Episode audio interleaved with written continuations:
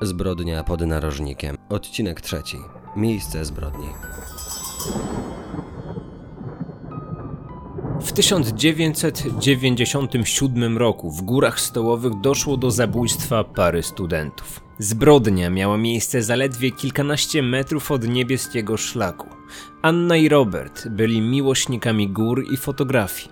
Nie mieli wrogów. Do dziś nie wiemy, dlaczego ktoś pozbawił ich życia. Jest pewna osoba, która wciąż nie daje za wygraną i pomimo upływu lat próbuje rozwiązać tajemnicę spod narożnika. Ja mam taką nadzieję, że, że, że, że mm, zdarza się, że mm, ludzie, którzy kiedyś mając jakąś wiedzę, jednak nie przyszli i tego nie ujawnili z różnych powodów. No być może na taki blondyn, który się nie pojawił, a który być może jakąś wiedzę ma, że oni się z różnych powodów nie ujawnili. Byli młodzi, inaczej myśleli. Teraz upłynęło ileś lat, zmieniła się perspektywa, zmienia się też, też jakaś no, mentalność y, człowieka. Janusz Bartkiewicz 22 lata temu był szefem grupy śledczej o kryptonimie Narożnik.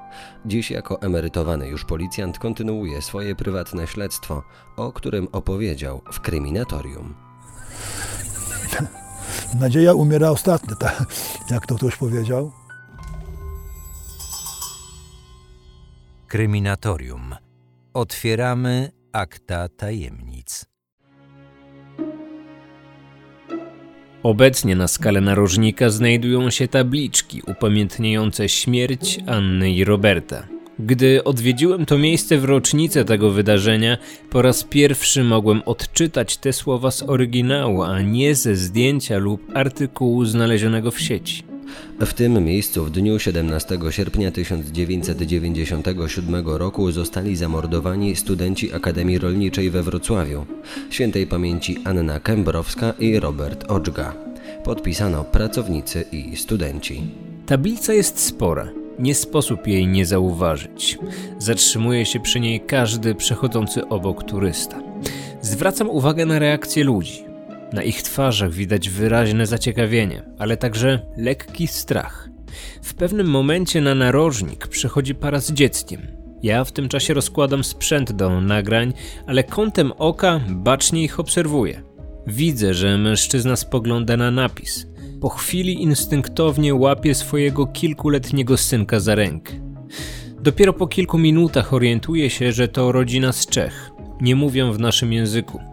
Podejrzewam więc, że nie rozumieją komunikatu widocznego na tablicy, ale znak i tak wywołuje u nich niepokój. To pewnie zasługa stojących poniżej starych zniczy i kwiatów, ale nie tylko. Miejsce ma w sobie coś tajemniczego. A może to tylko moje odczucie, spowodowane natłokiem informacji i emocji związanych ze zbrodnią, które kumulowały się we mnie przez poprzednie dni. Schodzę do e, na miejsce, w którym doszło do śmierci. Są tutaj dwa krzyże, rzeczywiście już je widzę. No, przyznam, że jest tutaj dosyć stromo, nie widać ich z niebieskiego szlaku. Myślałem, że zupełnie inaczej wyobrażałem sobie to miejsce, pomimo tego, że widziałem wcześniej zdjęcia w internecie. Myślałem, że jest to raczej takie wejście w las. Czytałem, że jest tutaj stromo, ale nie myślałem, że aż tak. W scenariuszu do filmu na niediegetyczne miałem zapisane yy, takie zdanie, że że gdy o tym opowiadam, mam gęsią skórkę, że czuję niepokój. Tak sobie wyobrażałem to miejsce, że rzeczywiście będzie tutaj coś niepokojącego, a tymczasem nie czuję tego zagrożenia. Nie wiem dlaczego. Może dlatego, że zupełnie inaczej sobie to miejsce wyobrażałem, ale tutaj w tle słychać przechodzących turystów. Przed chwileczką była tutaj para z małym dzieckiem i było słychać śmiech tego dziecka, było słychać ich radość. E, no, w żaden sposób to miejsce nie wzbudza zagrożenia, w żaden sposób nie czuję tutaj niepokoju. Gdzieś tutaj w tle słychać świerszcze, słychać tą piękną faunę tego miejsca i czuć ten beztroski klimat. Widać stąd piękne widoki. Te krzyże tutaj zupełnie nie pasują, aż trudno mi sobie wyobrazić, dlaczego ktoś zamordował niewinnych studentów właśnie w tym miejscu. O co tutaj tak naprawdę chodziło? No właśnie, jaki był cel pozbawienia życia tych niewinnych młodych ludzi? Policjanci już w pierwszym dniu śledztwa wiedzieli, kim są ofiary. Wiedzieli, dlaczego znaleźli się w okolicy narożnika oraz gdzie się kierowali. Jednak najważniejsze pytania w tej sprawie wciąż pozostają bez odpowiedzi. Bez tego nie uda się rozwiązać śledztwa. Teraz, gdy jestem już w tym miejscu, zwróciłem uwagę na coś jeszcze. Oprócz tych dwóch krzyży, które są wbite, jeżeli będziecie tutaj w górach stołowych na narożniku, to myślę, że bez problemu to miejsce yy, znajdziecie. Chociaż no ja miałem pewien problem, ale jeżeli trochę się tutaj porozglądacie, to znajdziecie. Ale obok krzyży jest również, wydaje mi się, że zaznaczone miejsce, w którym odnaleziono ciało. Są tutaj wbite cztery kołki. Obok nich zawieszony jest łańcuch. Wydaje mi się, że to słychać teraz tutaj, że się nim bawię. Yy, pomiędzy są jakieś krzaki, są jagody. Yy, właściwie nie jest to miejsce jakoś specjalnie widoczne. Odrobinę dalej, kilka metrów w dół, znajduje się identyczne miejsce. Również takie cztery wbite w ziemię kołki, a obok nich, wokół których zawinięty jest, yy, zawinięty jest łańcuch, również ta sama konstrukcja. Jednak to miejsce jest znacznie bardziej, znacznie bardziej zarośnięte i znacznie bardziej zapomniane od razu przyszło mi na myśl, że może być to miejsce, w którym odnaleziono ciała Anny i Roberta i sprawdziłem na mapie, którą posiadam, która, którą znalazłem w internecie i rzeczywiście wygląda na to, że w tych miejscach odnaleziono ciała, a pomiędzy tymi dwoma miejscami znajdują się te dwa krzyże, które, które z tym krótkim opisem, opisem zdarzenia. Właśnie przeczytam Wam jeszcze jakie informacje, bo oprócz tych dwóch krzyży znajduje się tutaj również tabliczka, a na niej możemy przeczytać słowa. Byli młodzi, wrażliwi, pełni radości życia, zginęli od kuli zabójcy na turystycznym szlaku w górach, które tak ukochali. Pokój ich duszy. To jest dosyć dziwne, bo ten szlak znajduje się naprawdę niedaleko. Myślę, że gdybym chciał teraz stąd jak najszybciej się wydostać, to byłbym w stanie to zrobić w pół minuty. To jest zaledwie kilkanaście metrów. Dziwię się, że ci sprawcy zastrzelili Annę i Roberta w takim miejscu, w miejscu, w którym, no, jakby nie, co by nie mówić, jednak ci turyści się zdarzają. Może nie przechodzą tędy często, ale z tego, co tutaj widziałem, a jestem tu już od ponad godziny, nagrywam materiał i jakieś ujęcia do filmu, to przynajmniej raz na 5-6 minut ktoś w tym miejscu przejdzie. Z informacji, które zebrała policja, wiemy, że po tym, gdy doszło już do zabójstwa, gdy sprawcy wzięli ze sobą te przedmioty znalezione przy ciałach studentów, poszli tym stromym zboczem gdzieś tam w głąb lasu. E, to jest dowód na to, że mogli znać ten teren bardzo dobrze, bo przyznam, że ja, gdy jestem tutaj po raz pierwszy, zdecydowanie bałbym się zejść tam w dół. Nie wiem, co tam jest, czy nie ma tu żadnego urwiska, czy nie ma tu żadnej wody, czy, czy byłbym w stanie w ogóle przedrzeć się przez te chaszcze, bo to jest naprawdę dzika roślinność. Nie ma tu żadnej takiej ścieżki, którą można by się poruszać. Według policji był to, była to informacja przy, przemawiająca za tym, że sprawcy byli tutejsi, że znali ten teren i że może wciąż gdzieś w dusznikach zdroju lub w okolicy się znajdują. Przyznam, że ja, gdy poruszam się po tej miejscowości, to gdzieś tam co jakiś czas nasuwa się we mnie refleksja, czy może te mijane osoby, które mieszkają w tej okolicy, z którymi rozmawiam w sklepie, w hotelu czy gdziekolwiek indziej, może to te osoby mają związek ze zbrodnią, może to te osoby wiedzą coś o tej sprawie. No, trudno nie myśleć o tego typu zdarzeniach, gdy przyjeżdża się w takie miejsce z nastawieniem na realizację takiego przerażającego materiału. Policjanci próbowali znaleźć odpowiedź na pytanie, dlaczego studenci zeszli ze szlaku. To mogło okazać się kluczowe do rozwiązania tej zagadki. Podczas policyjnych spotkań dyskutowano o najdziwniejszych hipotezach. Pewne jest to, że albo weszli tam dobrowolnie, albo zostali do tego zmuszeni. Każdy z tych wariantów mógł mieć jednak różne uzasadnienie. Oto najbardziej prawdopodobne hipotezy, które w tamtym czasie były brane pod uwagę. Wiecie już z poprzednich odcinków, że Anna i Robert, będąc w dusznikach, odwiedzili pijalnię wód. Może właśnie będąc na szczycie narożnika, dziewczyna odczuła nagłą potrzebę fizjologiczną. Zeszła w ustronne miejsce stromym zboczem. Z okazji skorzystał także Robert, który załatwiał się kilka metrów dalej. Tam zostali zaatakowani. Za tą hipotezą przemawiać może fakt, iż Anna miała zsunięte spodnie i majtki. Jednak jak w takim razie wytłumaczyć spodnie zsunięte do kostek u chłopaka? Mogło to wskazywać na fakt, że Robert zszedł w to miejsce za innego rodzaju potrzebą. Przyznajcie, że ta hipoteza wydaje się być całkiem prawdopodobna. Gdy byłem w górach stołowych i szedłem niebieskim szlakiem, dochodząc do narożnika, zwracałem szczególną uwagę na te ustronne miejsca. Wiemy, że Robert znał góry stołowe i w przeszłości na pewno odwiedził narożnik. Na pewno zdawał sobie sprawę, że na załatwienie potrzeby fizjologicznej zdecydowanie bardziej odpowiedni jest rejon przed wejściem na narożnik. Tam znajduje się wiele gęstych zarośli, które skutecznie umożliwiają ukrycie się przed ewentualnymi turystami. Jest jeszcze jeden istotny fakt. Studenci byli już w pobliżu zejścia z góry i wkroczenia na drogę asfaltową. Od tego miejsca do ich docelowego punktu było już tylko kilka kilometrów. Robert i Anna, jako miłośnicy gór, nie zdecydowaliby się, aby w ten sposób naruszać przyrodę. Takie założenie przyjęli wówczas śledczy. W protokołach z miejsca zdarzenia nie zabezpieczono śladów odchodów, jednak podczas późniejszej analizy, którą na podstawie fotografii i filmów z miejsca zdarzenia przygotował profiler, ustalono, iż w pobliżu zwłok znajdowały się odchody. Analiza tej sytuacji pewnie u wielu z Was może wywołać teraz lekki uśmiech i zażenowanie. Fakt jest jednak taki, że ten wątek był drobiazgowo analizowany przez śledczych i Janusz Bartkiewicz poświęcił mu też wiele miejsca w rozdziałach książki udostępnionych na blogu. Analiza odchodów mogłaby potwierdzić lub wykluczyć hipotezę dobrowolnego wejścia w las, a mogło się przecież okazać, że były to ślady pozostawione przez sprawcę, który mógł w ten sposób zareagować w wyniku silnych emocji i stresu związanego z zabójstwem. Tego już się nie dowiemy. Gdy na zdjęciach dostrzeżono nietypowe ślady, było już za późno, aby je zbadać.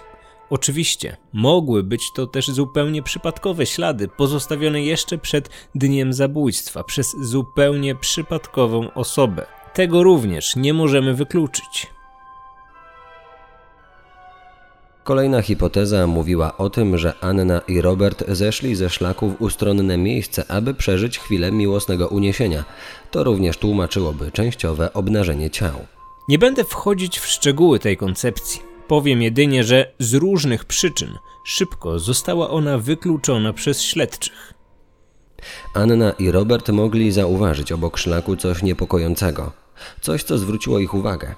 Może dlatego weszli w głąb stromego zbocza. Może zainteresował ich jakiś obiekt przyrody, który chcieli sfotografować i przez przypadek stali się świadkami nieznanej nam sytuacji? Przypomnijmy, że wśród ich rzeczy nie odnaleziono aparatu. Może sprawca nie zabrał tego przedmiotu w celach finansowych, ale chciał usunąć zapisane na kliszy zdjęcia. Anna mogła wykonać fotografię z przebiegu jakiejś nielegalnej transakcji. Może zdjęcia przedstawiały też wizerunek sprawcy. O jakich transakcjach może być mowa? Otóż śledczy brali pod uwagę również wątek gangsterski. Tereny gór stołowych skrywają mnóstwo miejsc, które idealnie nadają się na skrytki. Może przemytnicy właśnie obok narożnika ukrywali broń lub narkotyki. 17 sierpnia około godziny 16 dokonywano ważnych transakcji, a Anna i Robert przez przypadek stali się jej świadkami. Nie, nie, zabójstwo miało miejsce tam, tylko mi chodzi o to, czy, bo myśmy przyjęli taką wersję, mm, że oni szli szlakiem niebieskim wzdłużnik, weszli na narożnik i tam spotkali tych swoich oprawców na narożniku i zostali w jakiś sposób zmuszeni pod bronią, z- żeby zeszli tam na dół. Dzisiaj jestem skłonny przyjąć, że mogło to być inaczej. Anna i Robert zostali zamordowani niedaleko narożnika. Co do tego nie ma wątpliwości. W tym miejscu znaleziono ich ciała, jak również łuski. To zgadza się również z relacjami świadków. Jednak nie mamy przecież pewności, że to właśnie tam, na narożniku, spotkali sprawców. Janusz Bartkiewicz po wielu latach analizy zastanawia się, czy przebieg zdarzeń nie mógł być zupełnie inny niż zakładano 22 lata wcześniej. Zeszli na dół, zeszli na dół na, na, na drogę 100 zakrętów i doszli do fortu, do, doszli do tego fortu y, y, Karola. Fort Karola to jedyne ważne dla sprawy miejsce, którego nie odwiedziłem będąc w górach stołowych.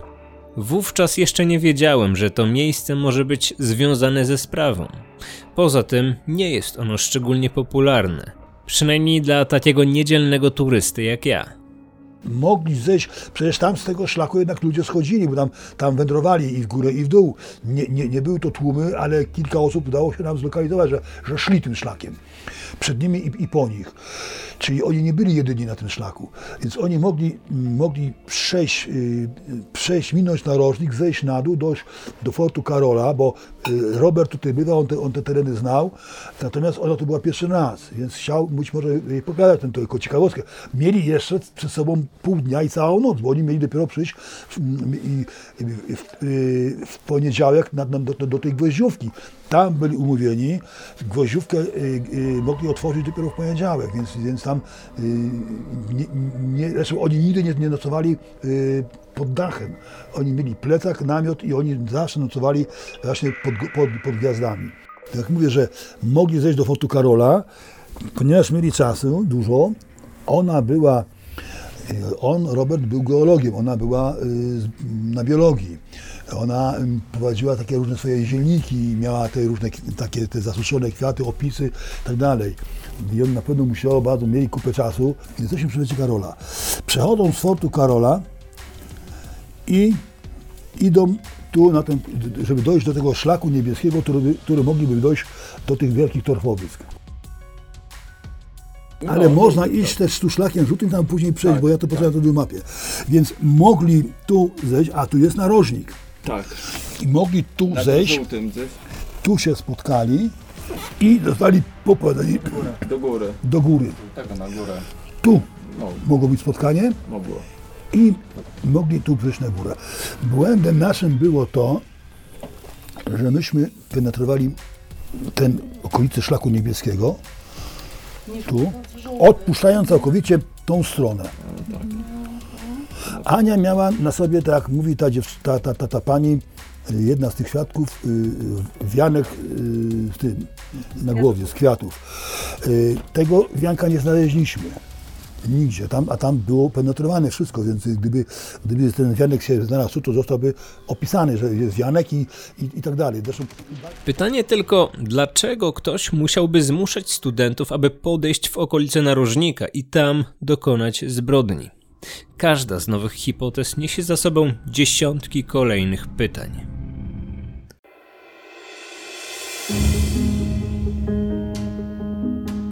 Po odnalezieniu zwłok policja rozpoczęła penetrację oddalonego od tego miejsca terenu. Funkcjonariuszom pomagali także pracownicy Straży Granicznej. Z biegiem czasu odnalezionych zostaje coraz więcej przedmiotów należących do ofiar. Najpierw szpulka starych nici, 30 metrów od miejsca zbrodni i kilka metrów od szlaku. Później plastikowa klamerka z plecaka. Kilkadziesiąt metrów dalej policjanci natykają się na parę butów należącą do Anny. Obuwie jest związane sznurówkami. Jak pamiętacie pewnie z poprzednich odcinków, Anna i Robert na stopach mieli jedynie skarpety. Wygląda więc na to, że sprawcy oddalając się z miejsca zdarzenia, po drodze wyrzucali zabrane przedmioty.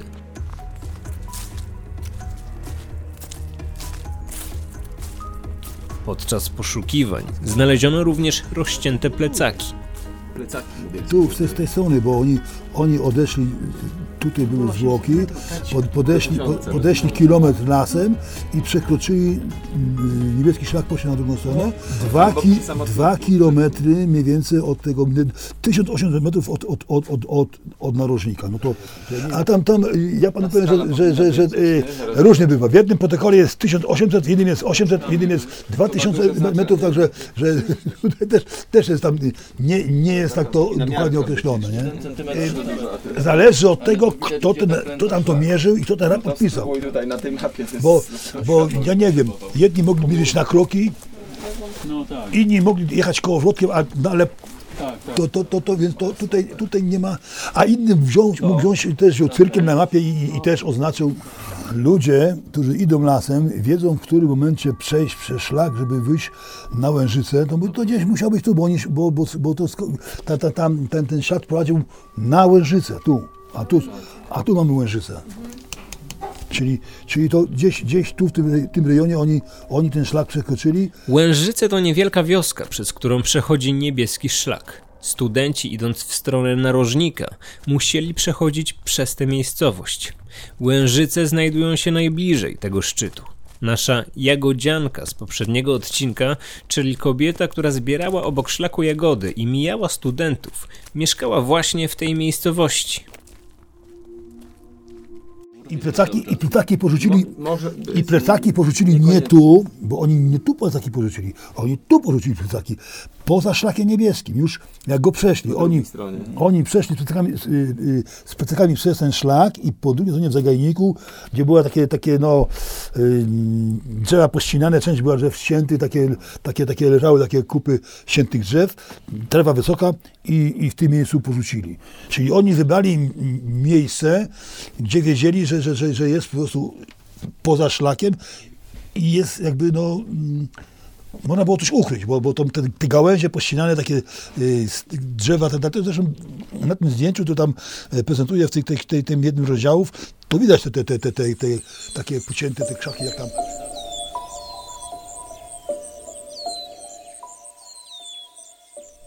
Obok plecaków znaleziono również śpiwory, kalimaty i pozostałe przedmioty studentów. Były tam również części garderoby oraz rzeczy osobiste, a także rozcięte torby i woreczki foliowe, w które Anna i Robert zapakowali niektóre ze swoich rzeczy.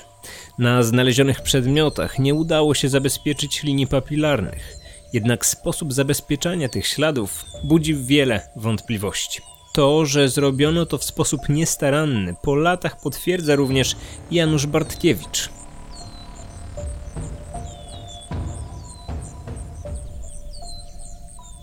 Najlepszym na to dowodem jest to, że śladów linii papilarnych nie znaleziono nawet na rzeczach codziennego użytku, takich jak szczotka do włosów Anny, a studenci na pewno przecież tych rzeczy dotykali. Mało prawdopodobne, aby to sprawcy starannie wyczyścili odciski ze wszystkich przedmiotów, nawet z tych, których nie mieli w rękach.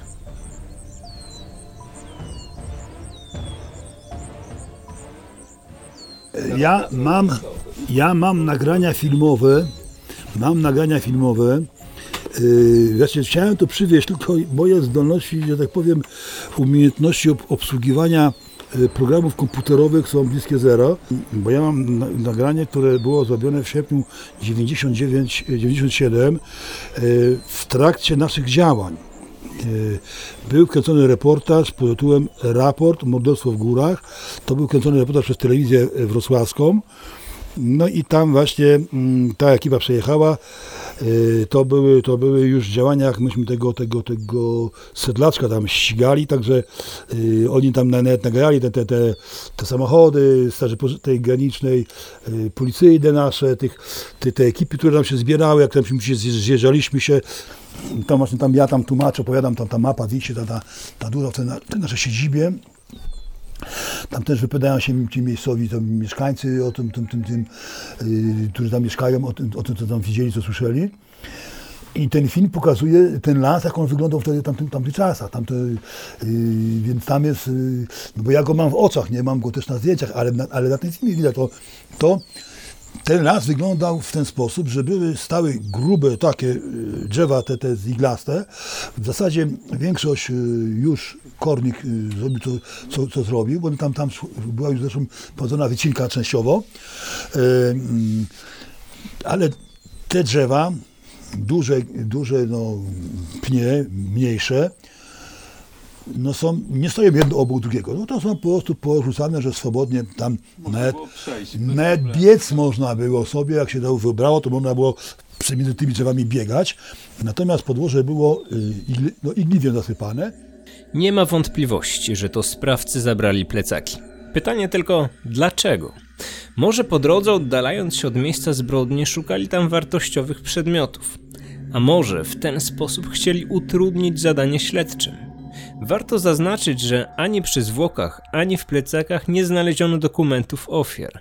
Możliwe, że sprawcy szukali właśnie dokumentów, aby zabrać je ze sobą i w ten sposób utrudnić identyfikację ciał. Ale nie wiem, dlaczego tak ustalacie to na tej, na tej mapie. Jeżeli ja publikuję w, tej, w którymś w tym, tym rozdziale właśnie z tego nagrania, co to robiła telewizja, zrobiłem zdjęcie, gdzie ja stoję przy tej mapie, tej naszej, tej naszej mapie operacyjnej, no myśmy na tę mapę nanosili wszystkie punkty, gdzie to zostało znalezione, gdzie to zostało, e, gdzie to się działo i tak dalej. I na tej mapie tu szła e, jakby taka ława tych, tych, tych, tych, tam było 70 żołnierzy, policjantów, oni szli i znaleźli. A, a on później opisuje mm, tą trasę taką, jak, jaką oni mogli iść. Na pewno nie szli szlakiem, tylko szli wzdłuż szlaku. Tą dylówką, nie? Ta śladu, tam nie było śladu, dlatego ja mówię, tam był, y, y, ta siłka była Bo te, te drzewa były po prostu zaatakowane przez kornika i to suche były.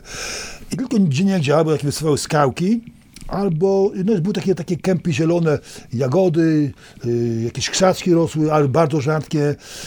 Też leżało takie sporo takich, takich drzew no, cienkich, powiedzmy, które wcześniej zostały gdzieś tam połamane przez wiatr, ale to, to były takie no, mm, drzewa, które nie, nie, nie przeszkadzały tym, nie? Od momentu zabójstwa do momentu porzucenia plecaków minęło niewiele czasu. Sprawcy prawdopodobnie znali teren na tyle dobrze, że wiedzieli, w które miejsce należy się udać, aby spokojnie przeszukać zawartość toreb.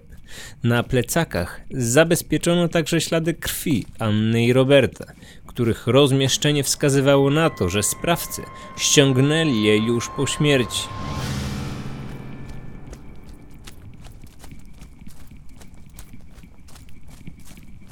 Początkowo zakładaliśmy, że mogło to być jakaś, jakieś osoby przyjezdne i przez jakiś czas y, pod tym kątem to, to staraliśmy się ustalić przy pomocy no, praktycznie całej policji w Polsce, bo to sprawa była tak głośna, bulwersująca, że, że tutaj poprzez komendę główną uruchomione były wszystkie komendy, wszystkie komisariaty, y, wszystkie no, jednostki policyjne w całej Polsce.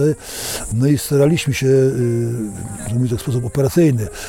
Na ile y, uczciwie to rzetelnie zostało to wykonane, załóżmy gdzieś tam w jakichś, jakichś mm, miejscach w Polsce, to no, nie wiem, ale naszym celem było to, żeby y, w miarę możliwości y, ustalić, mm, czy na nasz teren wyjechały mm, osoby, które były, notowane za, za jakieś napady, y, czy, czy załóżmy jakieś, no, na tle seksualnym, na rabunkowym, do- związanych z bronią palną. No, no, no, tak, tego typu historie to miały być sprawdzane y, właśnie tam w terenie. Y, Przychodziło dużo informacji, bardzo dużo informacji przychodziło tych sprawdzeń, ale ty- typowanych osób. No ale, ale yy, nic to nie dało. No, czyli, czyli po jakimś czasie wykluczyliśmy tą możliwość, żeby to były osoby przyjezdne, yy, a raczej usta- ustaliliśmy na stanowisku, że to, że to były osoby, no mówiąc tak ogólnie, z Dolnego Śląska. Nie wiem na ile znaliście tę historię wcześniej, ale mam nadzieję, że z każdym odcinkiem uświadamiacie sobie, jak złożona jest to sprawa. A w kolejnych odcinkach opowiemy sobie o równie ciekawych elementach tej zbrodni. Może nawet tych najciekawszych i najważniejszych. Janusz Bartkiewicz podczas naszego spotkania opowiedział, jakie hipotezy są według niego najbardziej prawdopodobne. Kto mógł zabić studentów i dlaczego miałby to zrobić? Kilka lat temu w mediach pojawiła się hipoteza mówiąca o tym, że za śmiercią Anny i Roberta mogą stać neonaziści. Tego typu ugrupowania pod koniec lat 90. organizowały spotkania w okolicy Dusznik Zdroju. Czy za śmiercią tych młodych ludzi rzeczywiście mogą stać neonaziści? Za tydzień przyjrzymy się właśnie tej hipotezie. Opowiemy sobie, w jaki sposób w ogóle udało się trafić na ten trop i zastanowimy się, czy jest to najbardziej prawdopodobna koncepcja. Kryminatorium. Otwieramy akta tajemnic.